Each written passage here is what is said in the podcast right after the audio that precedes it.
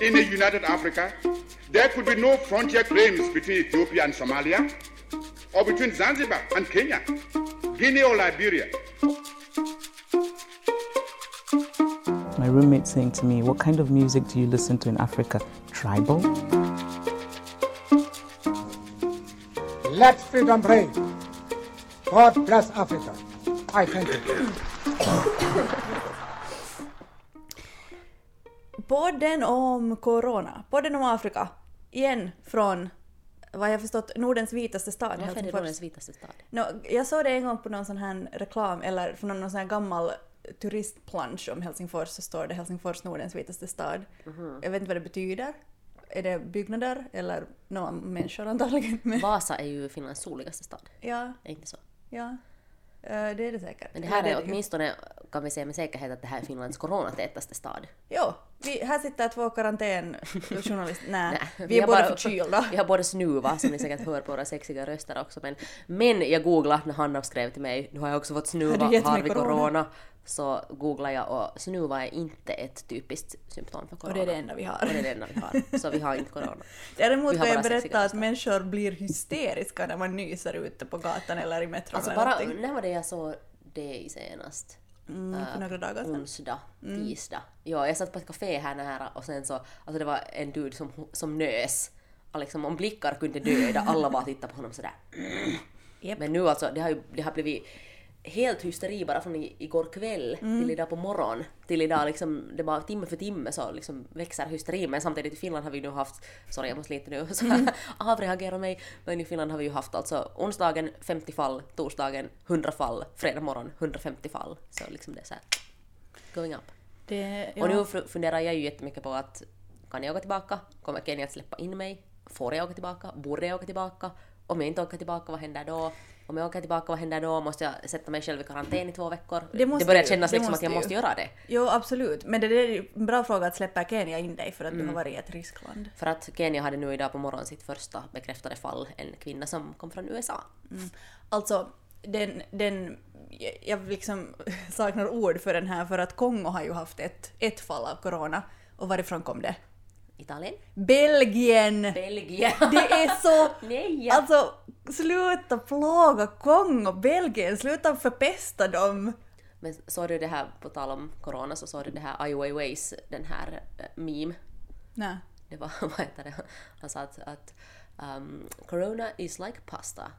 China invented it, but Italy made it famous. Oh!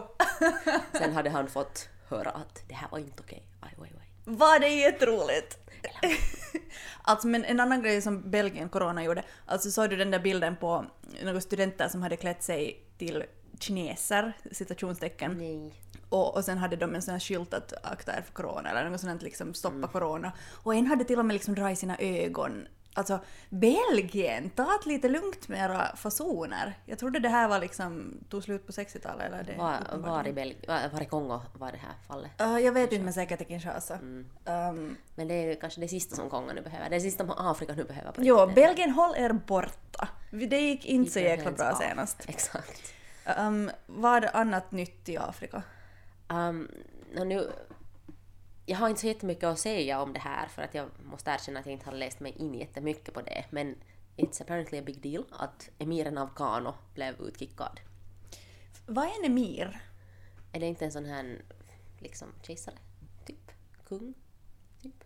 Så han, han um, liksom regerar över delstaten Kano. Ja, Emir känns väldigt um, Mellanöstern. det gör det. Vänta, jag hade just googlat det. Jag glömde bara läsa om det. Uh, det är en, en uh, jätteinfluential muslim and traditional leader. Jätteinfluential. Most influential. En influencer BBC. i islam En alltså. influencer i islam. Okej. Han hette Muhammadu Sanusi den andra. Och han blev uh, dethroned on Monday for insubord insubordination. Vad betyder det? Som Han, betedde, han tog inte order. Tog inte Ah, emot han har order. inte. Tror jag. Mm. Um, från Gud? Och nu är det hans predecessors son Aminu Ado Bayero som har tagit över istället. Och han har nu, han har nu gått med på att avgå. Det här är alltså nu i Nigeria. I Nigeria. Intressant att, um, att eh, de har emirer i de här delstaterna. Det har jag faktiskt Ja. inte vetat. Nej, men på något Det sätt visste jag att det fanns. Men, säkert inte- bara i norr, där det är muslimer. Där det är muslimskt, ja. Men säkert också för att alltså, jag menar hela Nigeria är ju ett sammansatt av, Mm. av sådana gamla kungadömen. Och också, jag menar i Uganda finns det också gamla kungar. Mm. Kungen av Buganda är inte influential i Uganda. Okej, emiren av Kano. Mm. Ehm, andra som har blivit sparkade? Nej. Nix, nix, nix, nix. Vi tar om det. Nej, det var inte alls bra nu, Hanna. Nej, Nej. Men vita giraffer? Men det var jättetragiskt.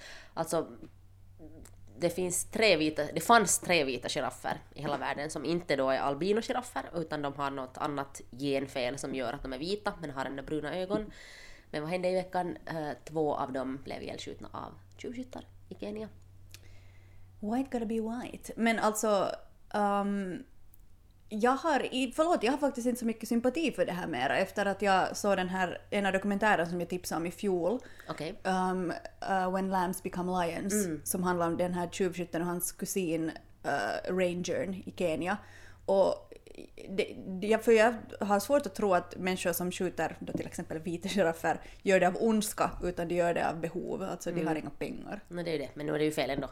Absolut. Men varför, eh, för jag har sett den här nyheten överallt och det känns ju som att vi är kollektivt väldigt upprörda över de här vita girafferna. Är det bara för att de var så speciella? No, antagligen. De var fina. Och också för att girafferna håller på att dö ut. Är det sant? I världen? De är hotade. Va? Precis som noshörningar så giraff- Jag visste inte. För att de håller, och också, jag menar det finns ju många olika typer giraffer. De Långa, här korta, var, vita, svarta. nej, utan, utan uh, masai-giraffer. Och sen finns det, Som hoppar jättehögt. Anna, Va? Ja. de, de, har- de har så här lite mera spräckliga mönster. Mm. Och sen finns det sån här som heter uh, rektangulära typ giraffer som har liksom jättetydliga sådana Från giraffrutor. Mm. Och sen finns det ännu en tredje. Jag har sett dem alla. Vit. Nej, inte vit. Men vita, det var en, en form av den här rektangulära giraffen. Men det som jag tycker är intressant med de här nyheterna är att alla är sådär jätteupprörda och sen står det att det här var ett o, o liksom, övervakat reservat i Garissa. alla som vet någonting om Kenya vet att Garissa är inte ett jättesäkert område, är inte ett område där det finns någon turism, inte ett område där det finns liksom någon som skulle ha ett, hur ska vi säga, ett, inte ett behov men liksom skulle tjäna pengar på att skydda de här djuren. Så det är liksom inte konstigt att det händer där. Men sen är det så, på något sätt när man känner till de här områdena så blir, märker man så mycket bättre hur allt det här liksom, eller hur ingen kan sätta det här i en kontext. Utan nu är det bara sådär Kenya. Nej, vita giraffer. Ja. De borde ha vetat bättre innan de gick till det området. De borde ha hållit sig till de vita områdena. Men kanske det var... Anna! You're on fire. Ja, Jag eller säga att kanske det var al-Shabab. Kanske, kanske det var al-Shabab. Det var antagligen någon som inte hade Fick pengar. Eller någon som fick pengar åtminstone. Mm. Hade den inte pengar så har den nu mycket pengar. Jag hoppas det. Har den lite pengar har den ännu mer pengar. Ja, jag vet inte riktigt vad jag... Jag har suttit alltså i så här halvkarantän nu i två dagar med min den här. Men du var en sån här typisk finländare alltså. Introvert. Trivs bäst så har hemma, inte går helst inte så ut. Det där... nu kommer coronan. Så till veckans huvudnyhet. Mm. Det har varit ett eh, mordförsök på Sudans statsminister. I Khartoum. Khartoum. Det var en bomb som exploderade mot hans, hans eh, konvoj. Men han skadade sig inte. Hans, en av hans säkerhetsmän skadade sig men ingen dog. Men det här visar ju bara alltså att det finns många som inte är så jättenöjda i Sudan just nu. Det är dock fascinerande. Alltså Abdallah Hamdok, han, han leder ju den här, um, vad ska man säga, mellanstyret. Interims. Interimregeringen i Sudan som, Sudan, som nu alltså består av hälften civila, hälften militära ledare. Uh, han har gjort en lång karriär inom FN. Um, intressant faktum, om honom- faktum om honom som jag inte visste innan nu det här var att han um, att al-Bashir erbjöd, erbjöd honom en plats som ekonomiminister under sin tid och han sa Okej. nej. Ja, för att han hade principer. Han hade principer. Och han lär ska vara en panafrikanist och han har ju gjort då en lång FN-karriär. Uh, men han verkar då må bra, han har twittrat att allt är bra och att det här är liksom priset man betalar för en revolution. Um, frågan är ju nu då vem? Nå, antagligen är det ju någon gammal al-Bashir chomis som inte är nöjd med läget just nu. Eh, men samtidigt också, jag menar hela, alltså egentligen så är det ju bara en chimär hela den där mellan nu börjar min röst bli dålig. Hela den här mellan, mellan eh, regeringen, alltså väliaikaishallitus. För att lite liksom ändå, jag menar med, med Hemeti som sitter där också. Nå, jo. Vem ska liksom, och sen ska de skicka Bashir till ICC, men det gör de ju också bara för att göra folk nöjda. Är jag nu cynisk igen? Ja, men alltså säkert är den inte helt 100% god eller sådär på rätt väg. Men inte Mm. På rätt väg är det. Ja, men inte tror jag att den nu helt är en chimär heller. Nå, nej, liksom att nu, nu, nu är det på gång. Fredagsnäppi. Visste du här på tal om al-Bashir att i Sudan så om man är över 70, jag är förvirrad att vi inte har liksom hittat den här informationen tidigare när vi har pratat om honom. Om man är över 70 så får man inte dömas till fängelsestraff utan man döms till någon sorts så här rehabiliteringsutrymme. Och hur gammal är han? Han är över 70. Så, så han sitter i, alltså han sitter inte i fängelse, fängelse. Om jag nu förstod, det här kom från BBC den här informationen. Um, men jag tycker att det är en, en väldigt mänsklig, liksom ganska fin lag. Att för att om man är över 70, okej så jag vet inte, det här är sånt här som man förstås, tänk om man har mördat någon, då ska man inte sen hamna i fängelse men vilket han ju har gjort. Men um, att man på något sätt visar någon sorts liksom så här att om man är jättegammal och antagligen kommer att dö i fängelse, som uh, säg Harvey Weinstein, så, så ska man kanske liksom slippa den där värsta hålan. Intressant. Ja. Bara helt annan sak. Säger man Harvey, Harvey Weinstein eller Harvey Weinstein? Uh, Jag tror man säger Stein, jag sa kanske Okej. fel. Eller jag vet Nej, du sa Stein. Jaha. Jag har alltid sagt Stein. Eh, Eller nej, amerikanerna säger ju Stin och så är det ju. Men jag tänker bara så att det är ju på tyska liksom Stein. Ugh. No, han sitter, han, han sitter där ju dömd till 23 år. Mm. Boom. Men jo, men det här är ju någonting som man skulle ha trott att skulle ha lyfts upp mera också i hela den här nyhetsförmedlingen om det här ICC. Fast ICC kan ju döma vem som helst. Ja. Så att Och- och därför Bashir- kanske större orsak att de borde... För många sa ju i Sudan att man, att man borde inte skicka honom dit utan han borde få ruttna bort i fängelse i Sudan. Men om han då de facto inte skulle ruttna bort i fängelse i Sudan utan Mm. Fast skulle få... å andra sidan, alltså det här som de, han då sitter i som är ett så kallat social han- reform facility. Okej, så det är knappast någon sån här liksom Nej, pensionärsretreat. nej precis. exakt med, med utsikt över bergen. Mm. Det är säkert inte så kul heller. Men jätteintressant. Ja, men um, jag är alltså, tur att ingenting hände den här statsministern. Eller hur? Det skulle ha varit jätte, jättedåligt Ja, om det skulle ha hänt. han dog. Um, de fortsätter Men vad är nu liksom nästa steg i Sudan? Hur länge ska den här sitta nu den här? Jag tror att det är augusti. Nej, det var i augusti de blev tillsatta. Ja, var det tre år?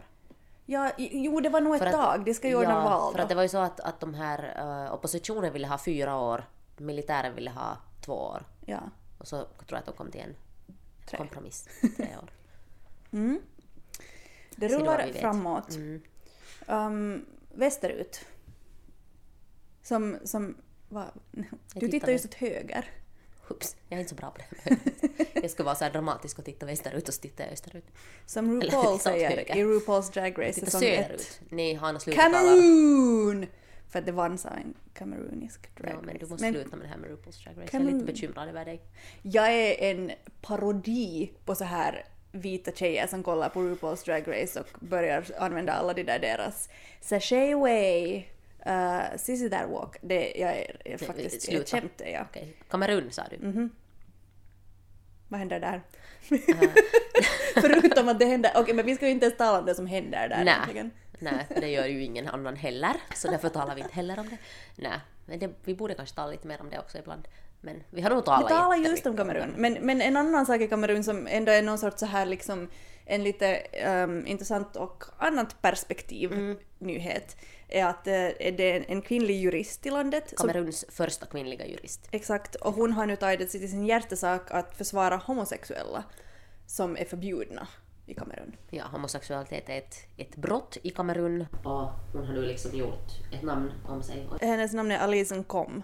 ja, så vad heter det, och hon har nu liksom då ja, bestämt sig för att hon tänker, tänker ta sig an homosexuella för att det fanns ett case med en sån här, en homosexuell man, oj, alltså lyssna på min röst.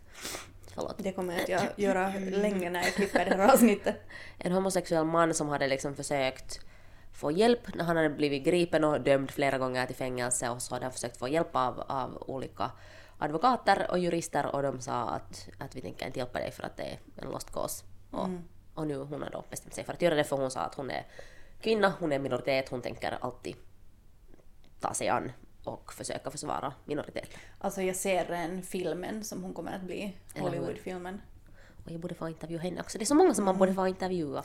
Men det här visste jag inte att äh, Kamerun um, åtalar mer homosexuella än något annat afrikanskt land. Är det så? De liksom drar det längst, så att säga. Jag, jag, jag skulle ha gissat på Uganda. Ja, eller hur? Mm. Men, de, men, men de facto alltså Uganda gör inte hemskt mycket. Det är mera sån här mob justice som, Ja, som vilket är också jättehemskt. vilket är typ värre. Men då är det ju sådär extra på något sätt otroligt att, att hon är den första som kommer till försvar. Mm. Liksom att man, de har äntligen någon att förlita sig på och jag antar att hon får väldigt mycket case då. Men undrar vad som kommer att hända med henne sen. Nu när hon gör det där. Ja, hon har väl redan fått ganska mycket mordhot och Mm. sånt. Men Vitsi, alltså den här bilden på henne, hon ser nog ut som någon som man inte vill jäklas med. Hon har någon sån här pondus i sitt sätt och hon klär sig otroligt snyggt. Det, man ska inte, jag vet att man inte ska kommentera eh, kvinnors kläder men det här har på något sätt att göra med hennes liksom aura. Alltså hon... hon eh, liksom, She takes no shit. Exakt. Men också hon är alltså de facto det att hon gör vad hon gör gö- har gjort att, att sådana här hbtq-organisationer har, har kunnat... Alltså, på riktigt. du blir så rörd! alltså att hbtq-organisationer har kunnat bildas i Kamerun. Att nu finns det ungefär tio stycken och det är tack vare henne som de finns. Utvecklingen utvecklas. Det är, det är um, underbart att läsa om sånt här. En bra sån här historia. Hon borde ha varit vår veckans person. Hon borde... Fast vi har Nåja, inte så mycket att säga om henne. Men... nej vi har sagt det nu. Vi kan undersöka på, vi henne borde posta den här länken för där kan man se just när hon pratar Ja, på den här. Det är Voice of America som har gjort ett inslag om henne. bra. Vi postar. Um, men på tal om veckans person. Mm. När har du senast druckit en Lumumba? Eh, det var, vad heter det, en sån här, jag måste bara berätta en historia om min mammas styv, styvpappa, nej, eh, styvmorfar Okej som de var på, på resa i Norge när min mamma var liten och så min mammas mormor hade redan dött men, men så tog de med mammas styvmorfar på den här resan och, och sen satt han på frambänken och drack Lumumba hela tiden. Så man måste alltid stanna ibland så att han skulle köpa mera Lumumba. Jag lärde mig att Lumumba var någon sorts rom först när um, Yle, um, en av lunchrestaurangerna där, hade som efterrätt en Lumumba-bakelse. Alltså och jag var helt såhär, va? Men då, det var en sån här chokladbakelse med rom. Sprit. Ja. Sprit. Det finns alltså, ja. Det, veckans person är Patrice Lumumba. Kongos första statsminister, eller premiärminister efter självständigheten. Tänk vad, hur Kongo skulle se ut om USA inte skulle ha bestämt sig för att mörda honom. Hans historia har ju fascinerat eh, människor i hela världen ända sedan hans död. Eh, det finns massa filmer om honom. Han, är, han har blivit, speciellt efter sin död, har blivit en ännu större ikon än vad han var då. Han hade ju inte speciellt lätt. Och här kommer hans historia. Here it comes. Um, Patrice Lumumba, eller när han föddes så hette han Elias Okit Asombo um, och sen bytte han namn. Han eh, föddes som son till en bonde på, i en ganska liten by i Kongo som då var, ägdes av Kongo. Eh, Förlåt, ägdes av Belgien. Kongo som ägdes av Kongo, inte då ännu. Som ägdes av Belgien. Um, han grundade sen den kongolesiska nationella rörelsen Mouvement National Congolais, som alltså var ett parti, några år innan Kongo blev fritt. Uh, och han började lite mer moderat än vad många, många tänker ju honom som väldigt vänster, uh, och det finns en orsak till det. Men han, han började mera som liksom en så kallad vanlig nationalist, en frihetskämpe och mera borgerlig. Som Men- persona. Uh, no, ja, inte alls. Um, Jag måste bara sticka in någonting här nu, en vanlig På, nationalist. på den här tiden så var nationalist lite någonting annat. Och, eh, men så småningom så blev han liksom lite mer vänster. Han, han började tänka mer socialistiska eh, banor.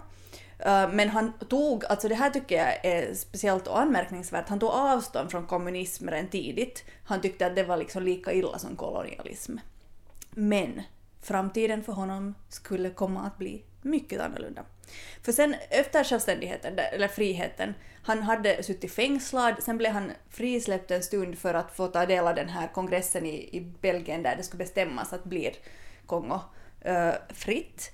Och, eh, och det blev det, och han var där. Och sen hade han ett sånt här tal som jag också skulle kunna länka till faktiskt. Ett, ett jätte känslosamt tal som inte togs emot så bra av uh, liksom väst. Man tyckte att det var en attack mot väst. Och jag tycker att det är intressant... sårat. Vad sa du? Det är visst lite sårat. Väst, väst blev, det var lite white fragility där Mm. för att han tog upp saker som att ja, att man har inte fått säga ni till en svart person utan att man sa du och att vi har inte fått som svarta uh, samma respekt. Alltså han tog upp rasism helt enkelt. Men sen kallar han ändå Belgien för, för brodernation. Så liksom, ta det lugnt Belgien. Det här är en Belgien-trashing avsnitt. Och det har bara börjat. För sen, när Kongo blev självständigt, så var belgarna där ännu fortfarande liksom jätteinne i systemet förstås, mm. för de hade uh, plundrat och kolonialiserat det här området så länge. Uh, armén i Kongo var irriterad för att alla liksom, högre officerer var vita och man ville inte ha dem där. Man ville att det skulle bli kongolesiskt. Uh, Lumumba tog bort en del av dem och då tyckte väst uh, att så här att ja, det här är en attack mot vita, han vill bli av med de vita. Och, och det blev ganska mycket ett mediekrig, att liksom västlig media målade upp Lumumba som någonting som han kanske inte riktigt var. Mm. Um, sen var det ju, fanns det en annan självständighetsrörelse inom Kongo, Katanga, ville bli en egen provins, liksom, det var en provins, det ville bli en egen stat. Mm. Och de fick stöd av Belgien. Um, och det blev en kris. Kongo och kris har tyvärr... som alltså Hammarskjöld. Dag Hammarskjöld, FNs dåvarande nationalsekreterare. Det Uh, ja, men han försökte ju liksom lugna ner Med det där. like. Men han fick jättemycket kritik sen av bland annat Sovjet. För det var så, så att Mm. Patrice Lumumba, nu ännu statsminister, uh, han bad amerikanerna om hjälp med den här Katanga-krisen, men han fick inte. För, för amerikanerna var så att du är kanske kommunist. Det var han inte. Men då när han inte fick hjälp från amerikanerna så frågade han Sovjet. Boom! Amerikanerna bara ha! Vi visste ju det! Du är en kommunist. Så CIA, USA, eh, hjälpte en militärledare, eh, en viss Mobutu Sese Seko, Ah. att, eh, att ta över makten, göra en militärkupp mot Lumumba. Så Mobutu, ehm, som är en historia för sig, uh, blev ju sen senare Kongos diktator. Uh, med hjälp av CIA alltså avsatte då Lumumba. Och sen började någonting väldigt fruktansvärt. Um, Lumumba torterades, han drogs bakom en bil från foten, han liksom shameades framför folk. Han liksom verkligen drogs i smutsen um, av Mobutus soldater och, och det finns nu senare tider har det kommit mycket bevis på att både belgarna och amerikanerna, till och med svenskar, FN-soldater har sett det här, har stått bredvid och tittat, har inte haft um, mandat att ingripa men har också liksom inte stoppat, har, har vetat och inte stoppat. Och till slut så, så alltså avrättades han ju också på ett otroligt förnedrande sätt. Han fördes bara ut i ödemarken och sköts i huvudet.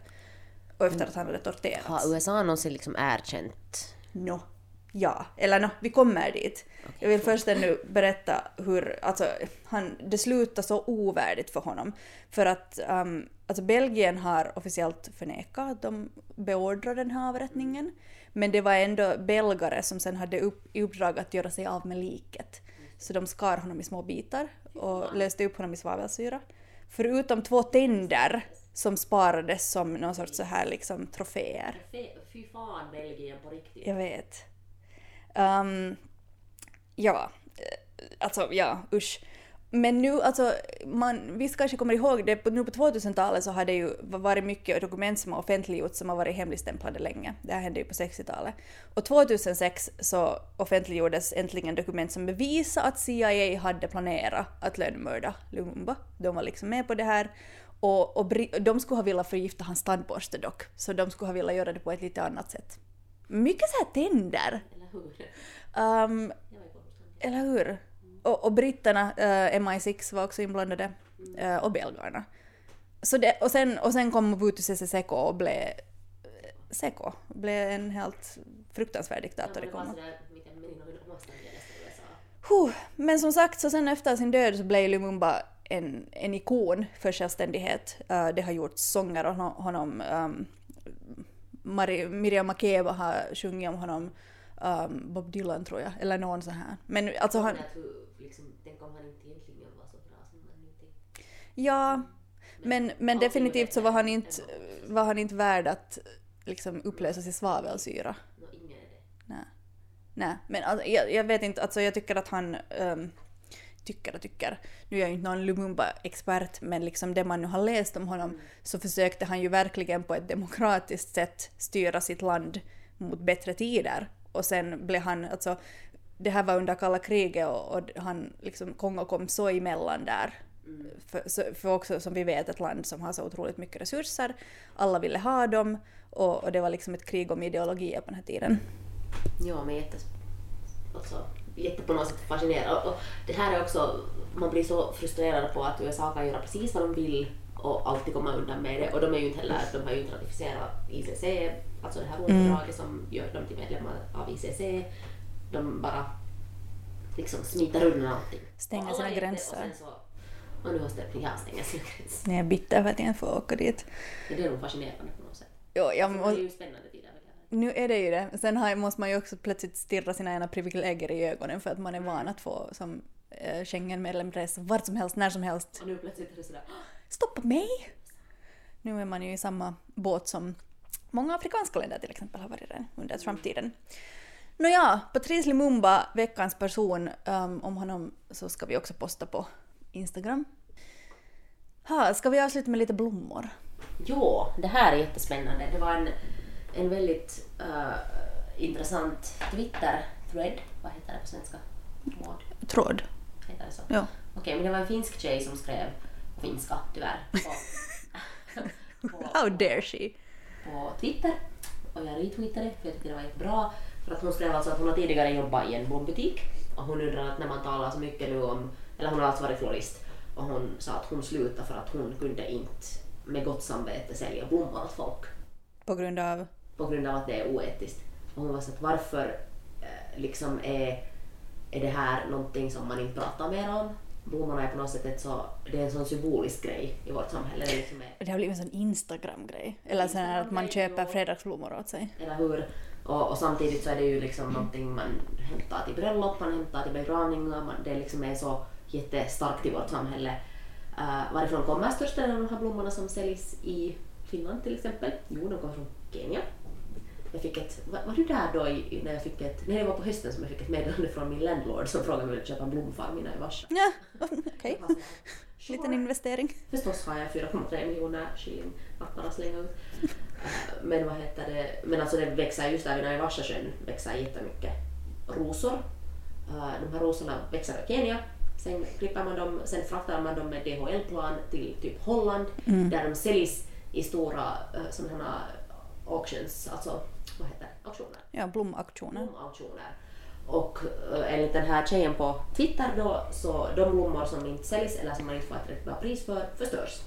Så då, där har man då växt, vuxit upp dem i, växt upp dem, odlat dem i Kenya, uh, släpat dem till Europa och sen förstörs de.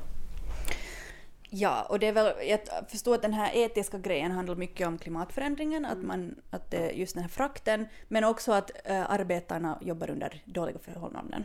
Ja, men samtidigt, alltså hur mycket? Det var helt otroliga mängder som en, en ros, kan det ha varit 2,3 kilo, uh, vad heter det, koldioxid som dens Jo, helt massor. avtryck är.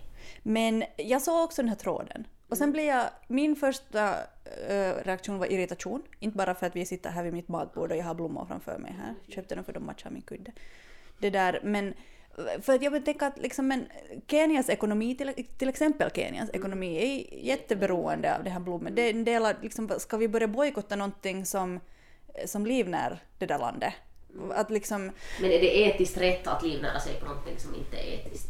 men eh, kanske inte. Men det här med. Men det här med att, att äh, det här påståendet att arbetarna jobbar under dåliga förhållanden, är det sant? Eller är det bara någonting vi säger för att ja men i Afrika har de väl inga regler och alla lider? Det där måste jag erkänna att jag inte vet. Men det som jag vet är, det vi vet är, som man säger på Ekot, är att, att uh, Yle håller på att göra en, en radiodokumentär om det här. För det var några som, frågade, som skulle komma alltså till Nairobi och göra intervjuer, fråga mig om fixare i Nairobi. Som skulle göra Och det är inte vi. Och det är inte vi. De täcks. Men vad bra! Eh, intressant att blir att höra om det. För att, men ja, Det var mer liksom en essä och jag tror att de skulle mer behandla liksom just det här blommornas, vad heter det, blommornas symboliska värde i vårt västerländska samhälle. Men samtidigt hoppas jag att de också tar upp det där med problematiken med att det mesta odlas där och flygs de facto. ja, alltså det är nu två saker. Eh, jag håller med om att, att flyga blommor från jättelångt ifrån inte är bra för vårt klimat och allt. Eh, förra veckan när vi pratade om det här um, afrikanska frihandelsavtalet så talade vi just om blommor. Att det är en exportvara i Kenya men det exporteras till Europa. Att eh, det blir ju mindre frakt om man skulle exportera de här blommorna och sälja dem mera inom Afrika.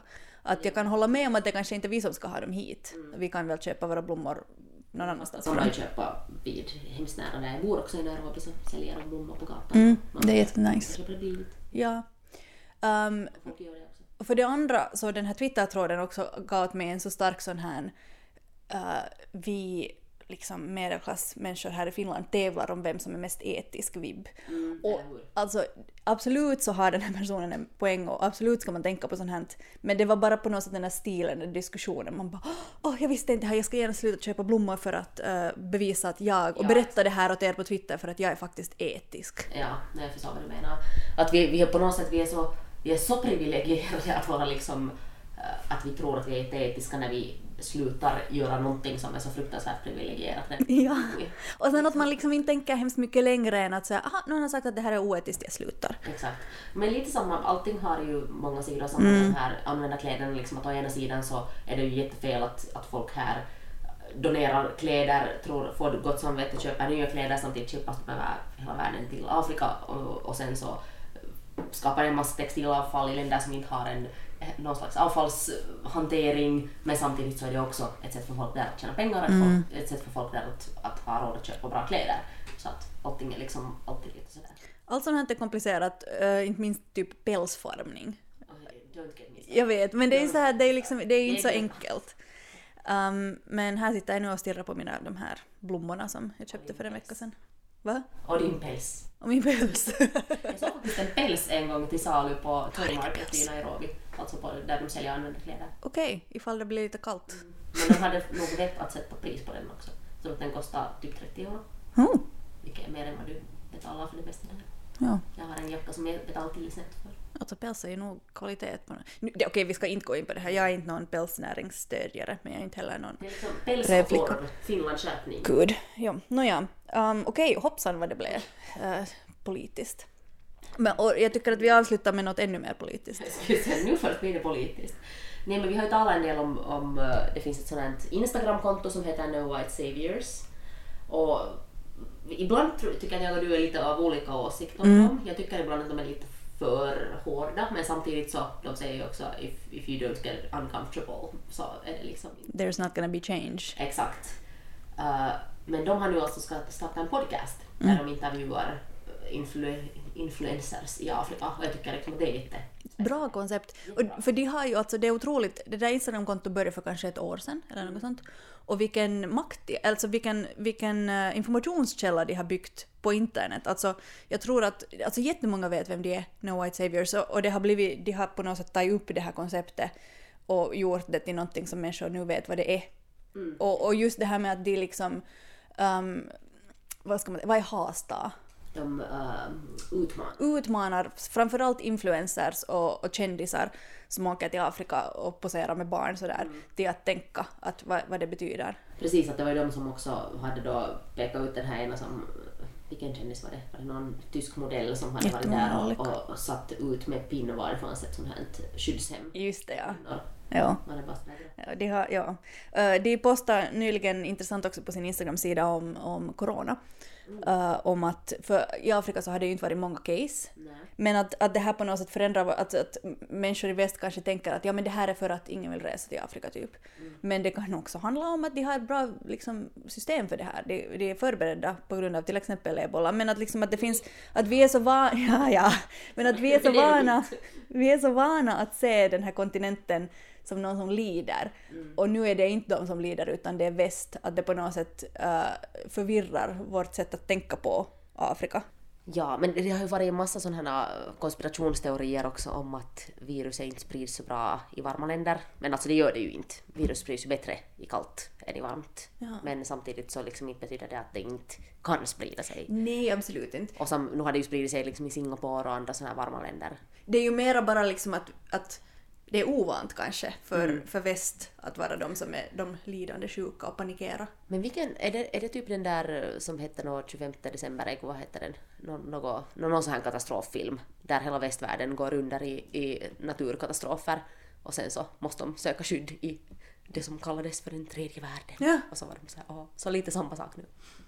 Ja, kanske det. Kanske det är därför du får på Uh, men på tal om sådär att det är annorlunda, förra veckans tips, den där Noughts and Crosses, uh, Som vi ju BBC-serien. tipsade om utan att ha sett. Ja, no, den, har nu kom, den finns på HBO Nordic om man har prenumeration. Uh, och det har jag, eller min kompis. Och, um, så jag kollade första avsnittet, eller jag kollade inte riktigt hela första avsnittet för no, det var ganska långt. Och jag kom inte riktigt in i det. Liksom, d- d- den var nog intressant och jag tror att de där böckerna är antagligen ganska bra. Men det var någonting med den där visualiseringen som att det kanske, jag tror inte att den här produktionen har fått riktigt de pengarna det kanske ska förtjäna. Att speciellt så här stora scener där det är mycket människor som märker man att de liksom inte haft typ råd med. Okej, så där är det massa dåliga statister. Nej, utan det är mest att det är inte så mycket stora scener. Ja. Att det är sådär liksom lite... Men Hej det som jag har sett att recensenter har skrivit och som jag kan hålla med om är att det finns ett stort värde i att vi, bara det att vi ser en scen där det är rika svarta afrikanska människor klädda i, i mera så här afrikansk stilskläder som, som f- har fest och att alla servitörer är vita. Det är liksom hälsosamt att se det. Um, det, det är ju så det dig obekväm? Ja, det, alltså, jag vet inte, oh, det var kanske liksom det att, att man vissa ställen var så att varför har det inte har det gått tillräckligt långt eller har det gått för långt liksom när de då har ändrat om att vita är, är under och svarta är liksom. Men du sa just det där att de dricker ändå champagne, att de dricker liksom, det är liksom ändå sådär i en västerländsk kontext. De är i London och pratar Ja. brittiska. Ja, Så ja. Och det är liksom en sån här Romeo och Julia-saga att en, en rik svart kvinna som sen blir kär i en här vit bekant. Um, ja. Men, men det är liksom lite sådär, det första avsnittet sådär polisvåld, svarta polisen mot vita. Och, och det var lite sådär att är det liksom, räcker det att man bara ordagrant ändrar om? Eller borde man... Jag vet inte, men alltså definitivt så är det en tankeställare och den väcker diskussion sådär. Så nu är den, jag tycker nog att den är värd att titta på. Uh, och, och otroligt bra musik. Bra soundtrack som jag tror att man kan också lyssna på på Spotify som helhet. Att de har tagit uh, mycket um, Influenser. Jo, mycket nutida afrikansk musik som, som de har liksom samlat ihop som eh, alltså ett, helt enkelt en, en bra playlist. Men jo, men vårt egentliga tips var då No White Saviors podcast. Yes. Så den hittar man säkert om man söker på No White Saviors i Podcast. samma På app sam- som ni Ja. lyssnar på oss via. Exakt. Finns där poddar finns, kan vi konstatera. Um, den här podden är slut för idag. Fredagen den 13. Är det fredagen den 13? Nå inte undra på att allting går åt helvete idag. Men Lisans frågan är var vi... funka. Ja, exakt. Så nu när det, det lät lite konstigt, hennes röst lät lite tystare. Det var Okej, alltså. Lisens mick slutade inte funka. Lisen hade bara... Hennes kort tog slut och hon hade inte kollat det på förhand så det var helt eget fel. Men vi säger att det var fredagen den 13. Det var fredagen Men frågan är att var är vi nästa vecka? Var är jag nästa vecka? Det, Det är frågan. ingen vet. Mm. Ja, Det kan, alltså, I värsta fall så sitter jag ju här i karantän till maj och kommer ingenstans. Ja. Ja, Jag ska också vara på väg. Oh. Nåja, voi voi. Oj, oj. Boo freaking who. Tack för att ni lyssnar privilegierade. på vår, klago, vår klagosång i 35 minuter. Ha det bra. Ha det bra! Podden om Afrika gmail.com, Facebook, Instagram, Twitter. Vi finns där. Vi finns där ni finns. Utom TikTok.